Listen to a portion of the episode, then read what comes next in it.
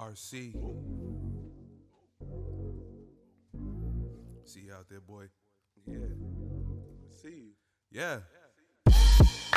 I gave you fair fair warning. warning. Beware. beware. Y'all ready? Smack him in the mouth. I gave you fair warning. Beware. Beware. Smack him in the Yeah. I gave you Fair fair warning. warning. Beware. Beware. Smack him in the I don't think they ready, Mike. I gave you fair warning. But they Beware. better get ready. Smack him in the mouth. Uh, it's Phil Flames. I'm with Mike on the mic. With something brand new, one time for One your time. mind. He gave you fair warning. Now it's time to smack him in the mouth with that raw sports talk from the town. Sweet chin music to your favorite Show 'em sportscaster. Mike on the mic with sports talk that matters. Yeah. Reppin' for the West, see the palms in the logo. Mike on the mic, sports pod, let's go. I gave you fair warning. Beware. You are tuned into episode three of the Mike on the Mic Sports Podcast. I am Mike, and I am on the mic of the most electrifying sports podcast in the game today. That is right. I'm your host, Shawn Michaels. How's it going, everyone? How was your week? A lot has been going down in the world of sports, and I am excited to get into it as soon as I possibly can. But anyways, this is this is gonna be episode three. Uh, I appreciate you tuning in. Sit back and enjoy the show. I got three big topics as I do every week to discuss. First one's gonna be uh, virtual fans being the new norm. Is this gonna be the new norm for sports? Dealing with what the world is dealing with today, we will see. I'm gonna discuss that.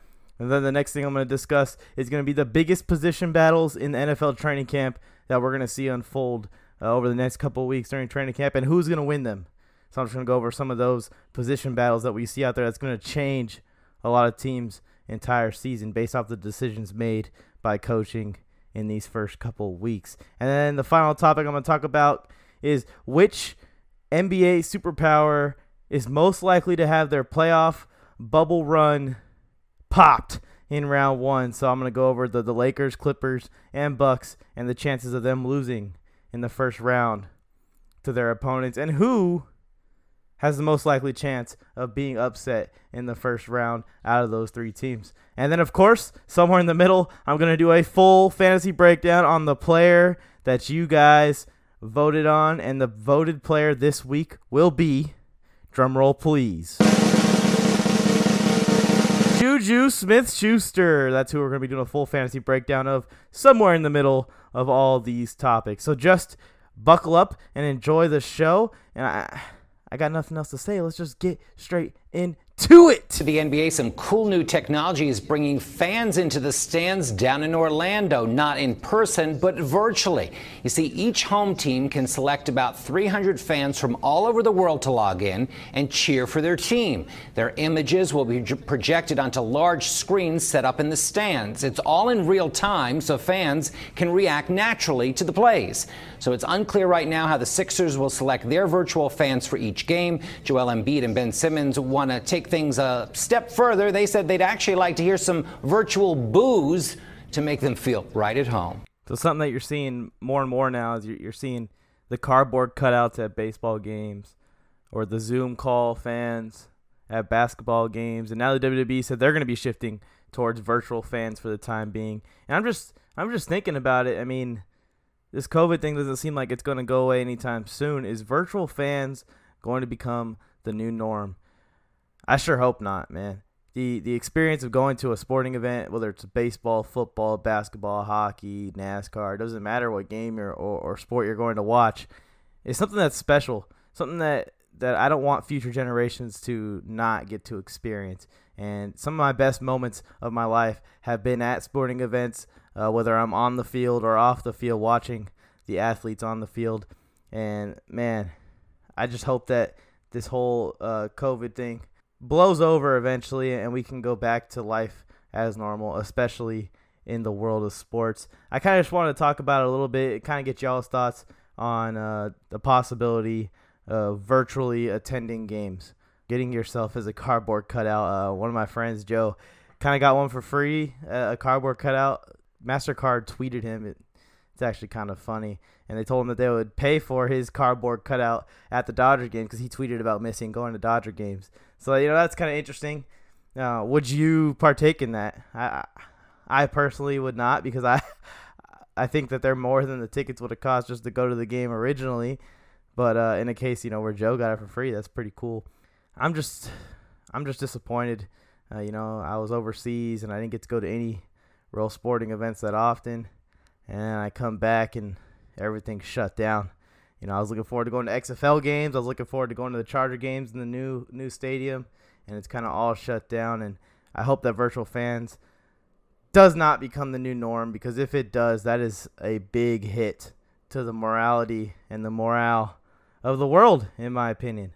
So yeah, that's kind of my thoughts on. it. I just want to give a quick little uh, brief coverage of my thoughts on virtual fans and the possibility of it being a long term solution to this problem of not having crowd noise and, and not having a normal sports game out there. And you know, sports like baseball or golf, like that's fine, uh, playing in silence. But sports like football, hockey, uh, WWE, they, they need fans, man. They need the noise. So hopefully, artificial crowd noise and artificial fans are going to be something that we look back on in the history books as just history and not something that's currently happening in the very near future. So yeah, that's my thoughts on uh, virtual fans at the games.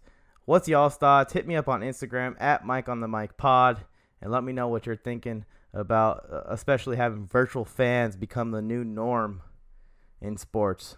I really hope not. Let's move on to the next topic.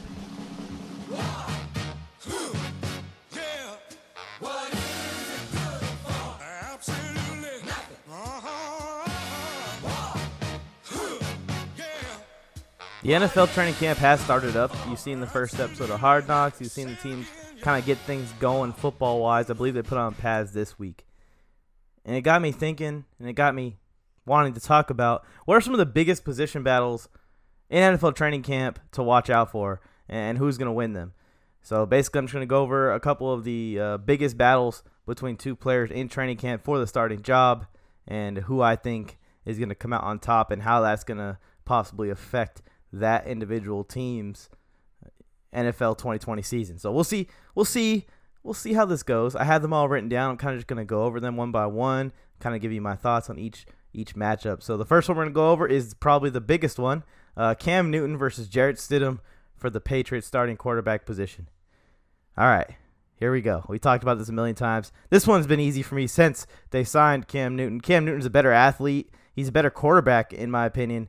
Um, and, and, if Stidham was really the guy, as I've said before, if Stidham was really the guy that, that the Patriots had slated to take the reins and keep the Patriots uh, dynasty going post Brady, Cam Newton wouldn't even be on this roster right now. They would have been completely fine with Brian Hoyer being in their backup, knowing the offense, knowing how to how the Patriot system runs already, and, and and cool with going with that as their two quarterbacks. Stidham as a starter, Hoyer as the backup. But they signed Cam Newton which uh, opens up a battle for the starting quarterback spot, and it leads me to believe that Jarrett Stidham is clearly not that guy that everyone thinks that he uh, he was for the Patriots, and, and they thought that he was their guy to replace Tom Brady. You know, Bill is making it an open battle for the spot, in my opinion, just so that he can double check one that Super Cam is in fact healthy and ready to go, and two, he likes misleading us, man. He likes misleading everyone to believe they're to go one way,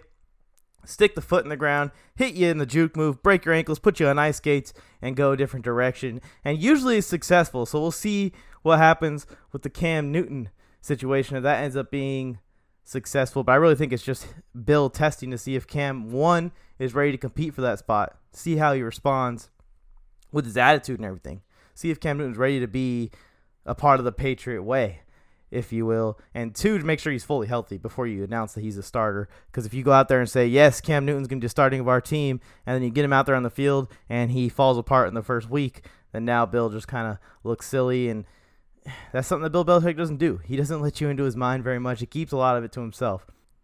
Although whether it's Cam or whether it's Stidham, I don't think it matters for the Patriots. I think the difference between Stidham and the difference between Cam Newton is a four and five win team to a six or seven win team. So I think Newton can get them six or seven wins. Maybe they go eight and eight if if he plays really well.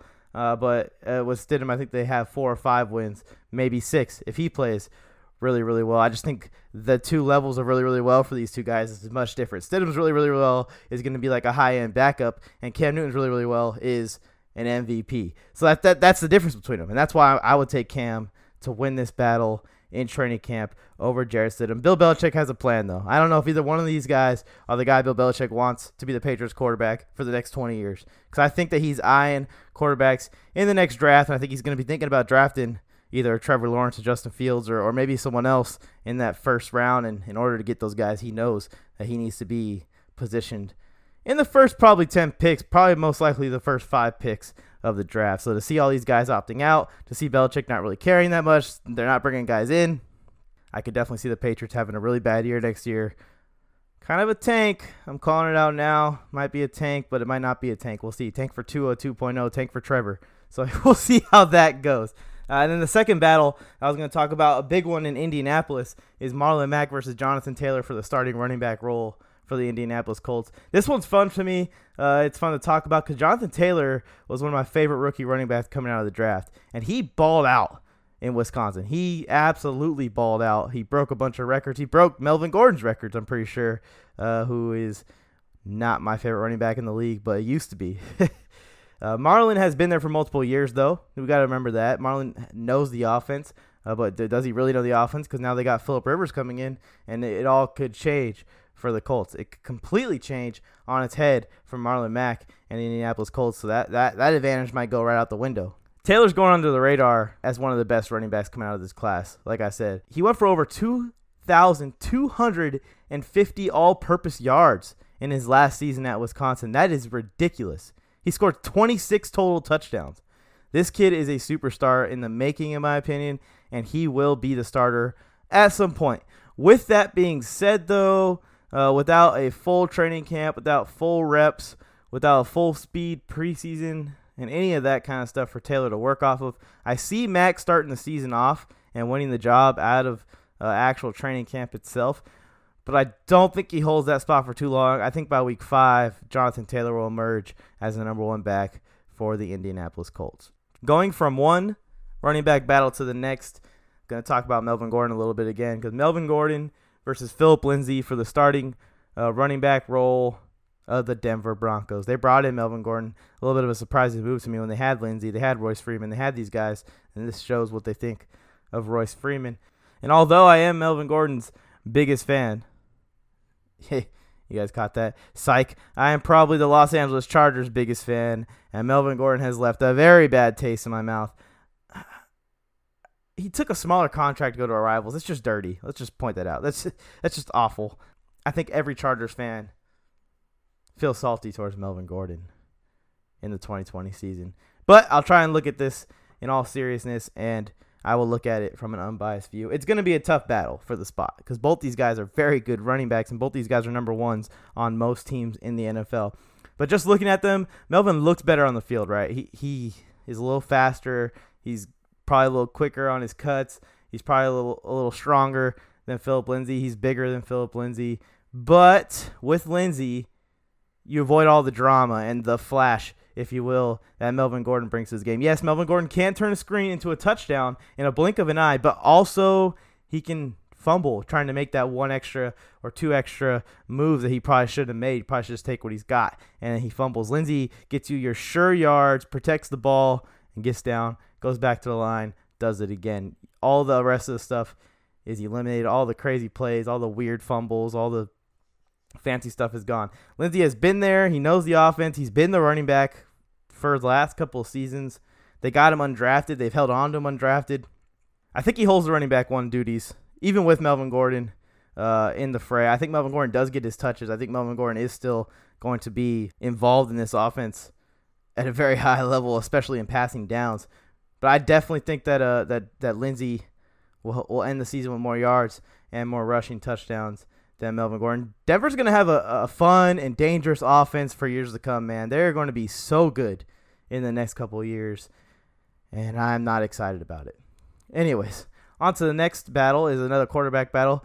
Tyrod Taylor versus Justin Herbert. Now, Anthony Lynn's come out and he said that basically Tyrod Taylor has the reins of the job right now. He's giving Justin Herbert a chance. He's not saying Tyrod is the starter, but he's saying Tyrod has the lead. just because Tyrod's been there, which makes sense. And Herbert's a rookie. But I'll tell you, I saw that first episode of Hard Knocks and I got chills watching Herbert hit all those targets. I think Herbert is going to be a good quarterback in the NFL. If you watch his film, he has all the makes and the buildings of being a great quarterback in the NFL. He's big, he's tall, he's fast, he's athletic, and he can throw uh, as far as Patrick Mahomes. Okay, I'm not going to say that, but he can. He has a cannon of an arm, and when the ball comes out of his hand, it just looks so pretty. His perfect spirals, and it like floats in the air and just drops right in the basket of his wide receiver. With all that being said, I don't think Herbert's going to start week one, and this is why. This is my theory. This is what I've been saying for a while now. The first five games of the season for the Chargers are going to be extremely tough. We see the Saints, the Buccaneers, and the Chiefs all within the first five games of the season. Tyrod Taylor will be in for those first five games of the season. The Chargers are going to come out of that either one and four or two and three. Right then and there, after that, we have probably the easiest schedule in the NFL from that point to the end of the season. Throw Herbert in there. Don't feed him to the Wolves his first five weeks. Go ahead, let Tyrod take that. Let Tyrod take those L's, and then you'll have a good reason to kind of try out Justin Herbert going into week six and and onward from there. So I think Tyrod starts off the season, and I think that uh, Herbert will come in mid-season at one point for Tyrod Taylor, unless Tyrod's lighting it, lighting it up. If Tyrod's lighting it up, then he's just going to stay in for the rest of the season. We won't see Herbert until 2021. So we'll see what happens there. But I'm going to say Tyrod wins the QB1 starting spot to start the season week one, and Herbert's going to take it halfway through the season. The final big matchup we're going to have uh, in the training camp, I don't know if it's going to matter which one of these guys win based off of the team overall and, and how they're going to do this season.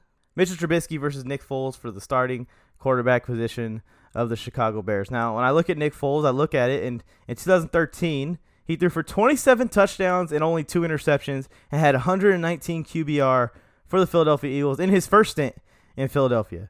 The next season after that, he dropped to a 13 to 10 touchdown interception ratio, and that's a, that's a big drop off. That's an alarming drop off. And since that season, Foles has played for four different teams, including going back to Philly and winning a Super Bowl. Let's talk about that. Four different teams, but has not thrown for more than seven touchdowns in a season since 2014. That is tough. So as long as Foles has been around, we still don't even know what he is. He is he that 27 to 2 uh, touchdown interception guy or is he just a high-end backup quarterback that can compete when he's when he's told to go out there cuz the starter got hurt. Nick Foles has had a roller coaster of a year and from Super Bowl hero to just struggling to is he just an average quarterback? No one knows what Nick Foles is. Nick Foles isn't a franchise quarterback, I'll tell you that. I mean, he's he's got to be 30 years old now or approaching it. This is tough. This is tough for the Bears to have to make this decision because their current quarterback, Mitchell Trubisky, last year threw for 17 touchdowns, 10 interceptions with an 83 QBR. It wasn't too good. It's a bad year, honestly. It's a sophomore year, though. That's the thing I'm trying to say to people. Benching Trubisky for Foles would just be the Bears giving up on Mitch. And it's too soon to give up on your quarterback in year three, especially after seeing what he did his, his rookie year. Very promising rookie year. A sophomore slump shouldn't derail this guy's whole career. A sophomore slump shouldn't make everyone say, "Oh, this guy's trash." And you know, with all of the Mitchell Trubisky jokes aside, there's a lot of them.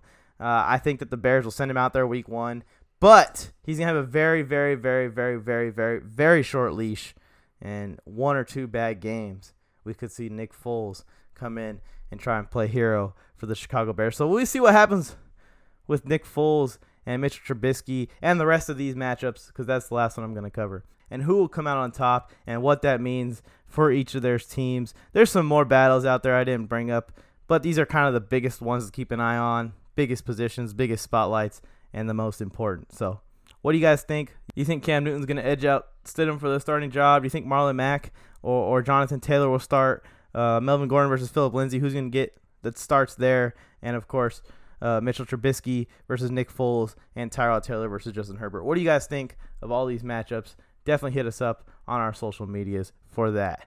Let's move on to the next topic.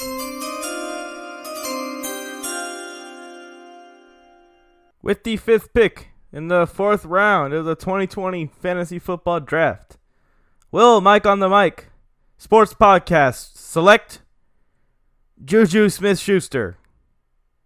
Question mark. so that's the question, right? full fantasy breakdown. Juju Smith Schuster.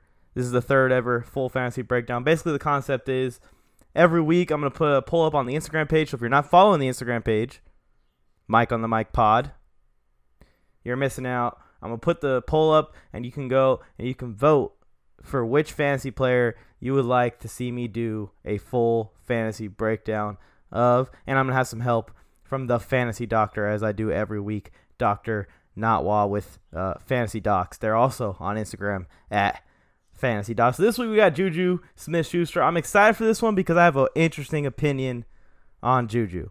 Without further ado, let's get straight into the full fantasy breakdown of Juju Smith Schuster. Here we go. I felt like this segment needed some music, so I'm to add some music right about right there. Uh, let me know if you guys like the music or you want it without the music and just hear my voice. Anyways, no Big Ben, and he missed four games last year, but his stats from 2019 were 70 targets, 42 receptions, and 552 yards, three touchdowns receiving. So, obviously, a huge down year for Juju last year with the injury and without Big Ben being able to play. Despite not having Big Ben, I still feel like he was having a big down year. I mean, think about it. Uh, he went from averaging 10 targets a game, 7 receptions, and 89 yards, to averaging only 5 targets, uh, about 6 targets a game, 3.5 receptions, and 46 yards. His production decreased by about half of what it was the year before. That's a red flag to me. That That's not just your quarterback. Any quarterback in the NFL, if you're putting up big numbers, you're, you are going to see a hit, a little bit of a hit, but you ain't going to see it decrease by half. That's a big, big, big, big decrease. I'm looking at his 2020 outlook. His ADP is round four, pick 10. Um, I was seeing him go much earlier than that when I was looking at mock drafts a couple weeks ago, but apparently his ADP has fallen back a little bit. I believe he was going at the end of the second round before, and now he's going towards the end of the fourth round and, and into the fifth round. So that obviously changes things a lot. That changes my perspective on things a lot because I was looking at him. People were saying second round, and I was saying, uh, uh, uh, uh, uh, uh, not second round. Please don't. He's going as a wide receiver 12 to 15. I looked at a couple sources. In between 12 and 15 is the average. So a top 15 wide receiver off the board. So far, that decreased by half the amount of stats, half the amount of targets, half the amount of receptions per game. That is a little bit scary. Uh, having him at wide receiver 15, even if that's the low end uh, for someone that had that kind of decrease in his previous season. Basically, his sophomore year is his third year in the league last year, but the first year he didn't really play that much. So to see him basically have a sophomore slump is a little worrisome for me when, I, when I'm drafting someone in my top five picks. And not top five picks, but top five of my picks within the first five rounds. Let's look at what the Steelers added on offense and what they lost on, on offense that could potentially affect Juju's play or, or affect Juju's stats. Um, additions, Big Ben obviously returning. That's a big up for Juju. That helps him out a lot because Big Ben's going to throw for 4,500 yards in his sleep pretty much. They, they aired out so much there in Pittsburgh. Uh, they added Eric Ebron.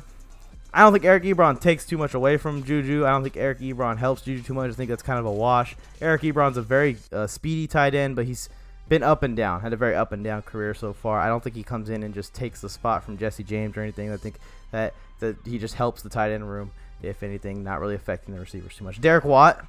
Signing Derek Watt uh, leads me to believe they might run the ball a little more this year. Seeing Big Ben get hurt last year might not completely put the whole team on Big Ben's back like we normally would see the Steelers offense uh, be ridden on Big Ben's back, seeing those big games and big seasons that he puts up every single year. So seeing Derek Watt adding a fullback at the caliber of Derek Watt uh, lets me lets me believe that they're possibly going to be running the ball a little bit more. So that, that that hurts Juju a little bit in my opinion. Signing Derek Watt.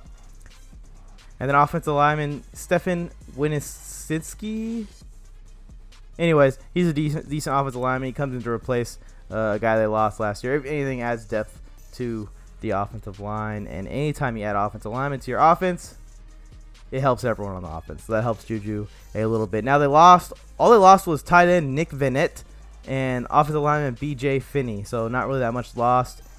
Steelers kind of stayed the same on offense this year, other than getting Big Ben back out there. So they basically saying, let's run it back with our Big Ben back there.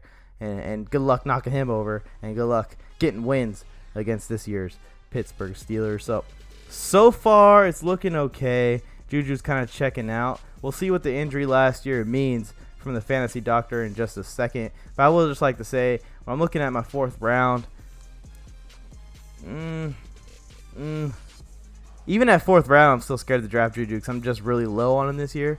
I think Diontae Johnson is really good. But let's go to Fantasy Doctor. Maybe he can make me feel a little bit better about his injury and, and a bounce back season possibility for Juju Smith Juicer. So let's check in for the third ever injury check with Fantasy Docs, Dr. Notwa. Injury check with the Fantasy Doctor. Hey guys, Dr. Nathan Natwa here, Fantasy Docs, with your Juju Smith Schuster update. We're going to talk about how he did not live up to expectations last season. He suffered from poor QB play, which was not his fault. Big Ben got knocked out, and he had to deal with uh, not great alternative options. Then he also suffered a concussion and a knee injury in the same game. I'm not too worried about either of these injuries long term wise. The knee injury didn't require any kind of surgery. It was reported to be a knee sprain. That's likely the medial collateral ligaments, or even maybe a little bit strain on that ACL. Uh, he didn't require any kind of surgery, as I mentioned before, and usually the period of time for rest for both of these injuries is maximum uh, 10 weeks, but usually more so between four and seven weeks. And he has definitely exceeded both of those rest periods. In regards to his concussion, he doesn't have a huge history of them, and he once again had uh, more than adequate amount of rest for that injury as well too. So that's not concerning.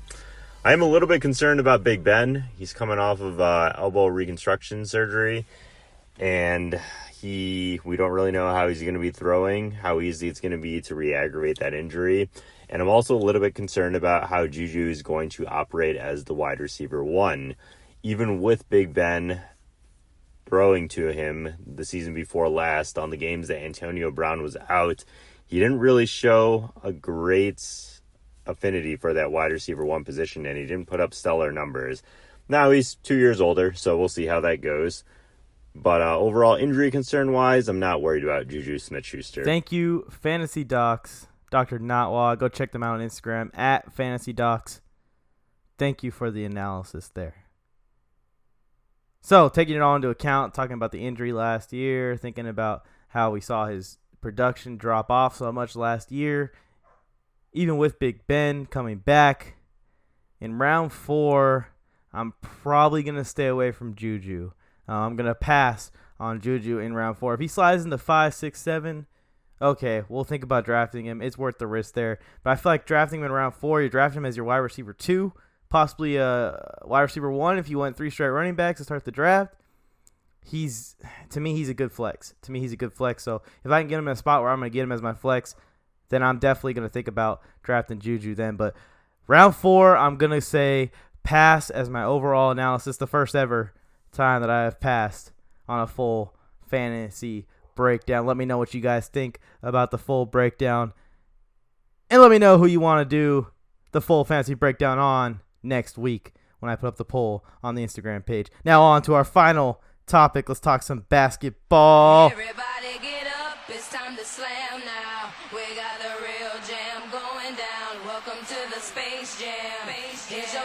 do your dance at the Space Jam. Alright. The final topic for this week's show is going to be which of the NBA superpowers will have their playoff bubble run popped early in round one. I don't think any of the NBA superpowers are going to lose in the first round. That's not what I'm saying. I'm going to put the disclaimer out there before I get into this. But what I'm saying is who is most likely to lose in round one and why. I'm to go over the Lakers, the Bucks, and the Clippers and their first round matchups and who could potentially be in trouble. So let's get straight into it. Starting with my Los Angeles Lakers and your Los Angeles Lakers. I haven't really used that term in a while. Um, my Los Angeles Lakers and your Los Angeles Lakers. Something I used to say a lot on the old show. But the Lakers are going to have their hands full with the Trailblazers, man. I, I just, I got to admit it. Damian Lillard is red hot going into this series. Before COVID, the Lakers were set and ready to take on a team with as high powered offense as the Portland Trailblazers. We were playing stellar defense. We were playing great offense. The Lakers looked like a number one seed in the West. That's what it felt like as they looked like throughout the whole regular season before the COVID break, if you will. I guess that's what we'll call them. Lately, we have not seen that. The Lakers can't hit a three or a free throw to save their lives, and the Blazers are completely balling out. But fortunately for the Lakers, the Blazers cannot figure it out on defense, so we're going to score a lot of points on them. Although that the Blazers are going to put up a really big fight with the Lakers, I think it goes six games. Uh, I see the Lakers taking care of business in the end. How often do you see a team with uh, two top 10 or top 12 players on the same roster losing round one? And how often do you see LeBron James losing round one? It doesn't happen. It hasn't happened. I don't think it's going to happen this year. The Blazers are winning, but they're not winning by bunches. They're not dominating. They're not convincing me that they could take on the number one seed in the West and beat them in a seven game series. To win this series, they're going to have to play seven perfect games. And even if they play perfect games, they may fall to this Lakers roster that's just too good. They just got too much. Anthony Davis and LeBron are just too much for the Blazers to be able to handle, in my opinion. I feel like we've seen the best of the Blazers during these bubble games. We've seen them bring it all out and put it all on the court. And their best beat the Grizzlies by four. They beat the Brooklyn Nets by two. The Mavericks by three.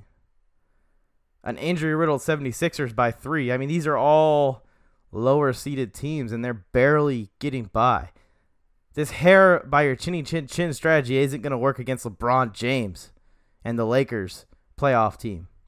So I don't see the Lakers having their bubble popped in the first round. I don't think the Lakers are even really too worried about it. I think that they're they're going to take this as a good test to see if they can play against a team with two really good guards because that's really our Achilles heel right now is, is we, we have run out of guards that can defend a team with a pair of good guards like Damian Lillard and CJ McCollum.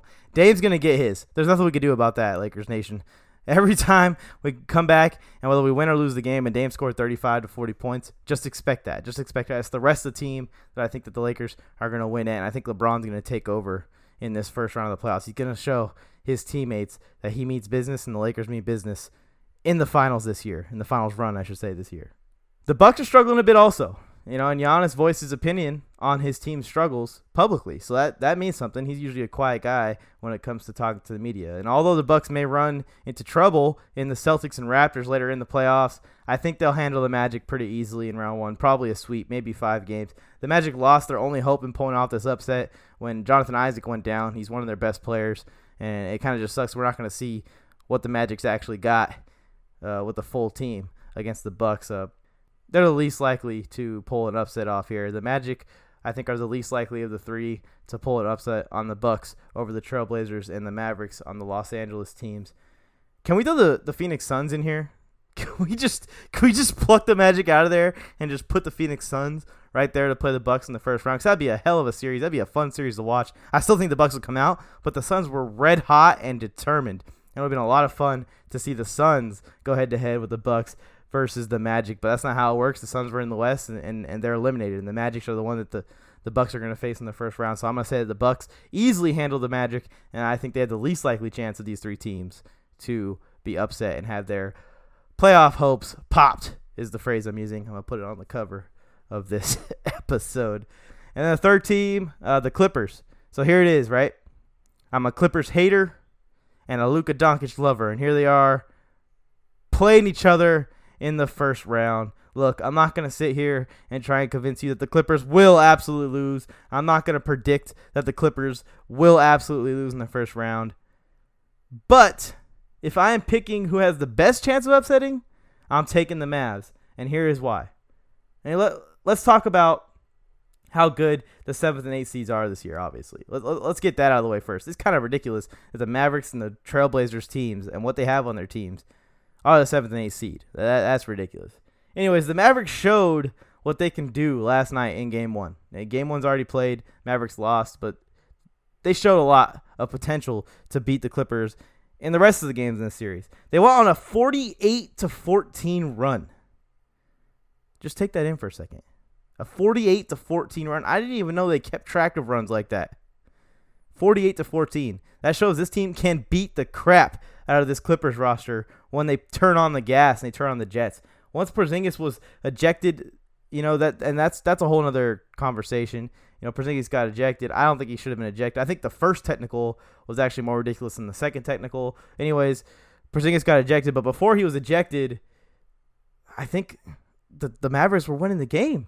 They were playing better throughout the game. It was close, but they were just playing better. It looked better on the court for the Mavericks than it did the Clippers. And if, if he doesn't get ejected, the Mavs might be up 1 0 in this series when we're talking about this. Luka was amazing, as we know he's going to be, even versus the aggressive defense of the Clippers. Kawhi Leonard, Paul George, Pat Bev, uh, all those guys. Morris played good defense on Luka. Didn't matter. Luka put up 42 points, 9 assists, 7 rebounds. Did not matter who you threw at him. He still balled out and did Luka Doncic like things, which is why he should be on the cover of 2K. But that's a whole nother argument and a whole nother rant that I already went on a couple times. Luka stepped up and he showed that he can ball with or without the unicorn on the court. But he does need Porzingis on the court to pull out these wins, especially at the end of games. The Mavericks have had a tough time closing out games. So you know, get to the end of the game and it's close. Having Porzingis on the court would have been a huge difference for the Mavericks and their chances of winning this game. I still see the Mavericks stretching this series to seven. I still think the Mavericks can stretch this to a game seven with the Clippers, even though they're down 1-0 right now. So we'll see what happens in the next couple games if, if they go down 2-0 or 3-0. But I still think that the Mavericks have a good chance at winning a couple games in this series. And if we do get to a game seven and Luka has a 40-point triple-double, and they're right there at the end of the game, and Porzingis hits a three in the clutch, and they take down the Clippers, that'll be very awesome. And it'd be a very disappointing round one exit for the Clippers. I said it's very awesome because I am a Clippers hater this season. So I'm gonna go with Kawhi, and the Clippers have the most likely chance of losing in the first round. I'm not gonna predict they lose in the first round, but I think they have the most likely chance of the three superpower teams to lose in the first round. And that does it for episode three of the Mike on the Mic Sports Podcast. I am Mike, and I am on the mic of the most electrifying sports podcast in the game today. Thank you for tuning in. I sincerely appreciate it. If you made it this far, you obviously enjoyed the show. So I want you to do one small favor for me. Stop what you're doing right now. Just stop for a second and go onto whatever podcast platform you're listening to on and hit subscribe or follow or whatever it is on the platform that you're listening on. Just stop for one second and do that right now. Welcome back. Did you do it? Thank you. I appreciate you so much. Thanks for tuning in. Thank you to Fantasy Docs again. Thanks to Phil Flames for the intro and RC Productions. Have a great week, everyone, and enjoy these NBA playoffs because it's going to be a lot of fun to watch.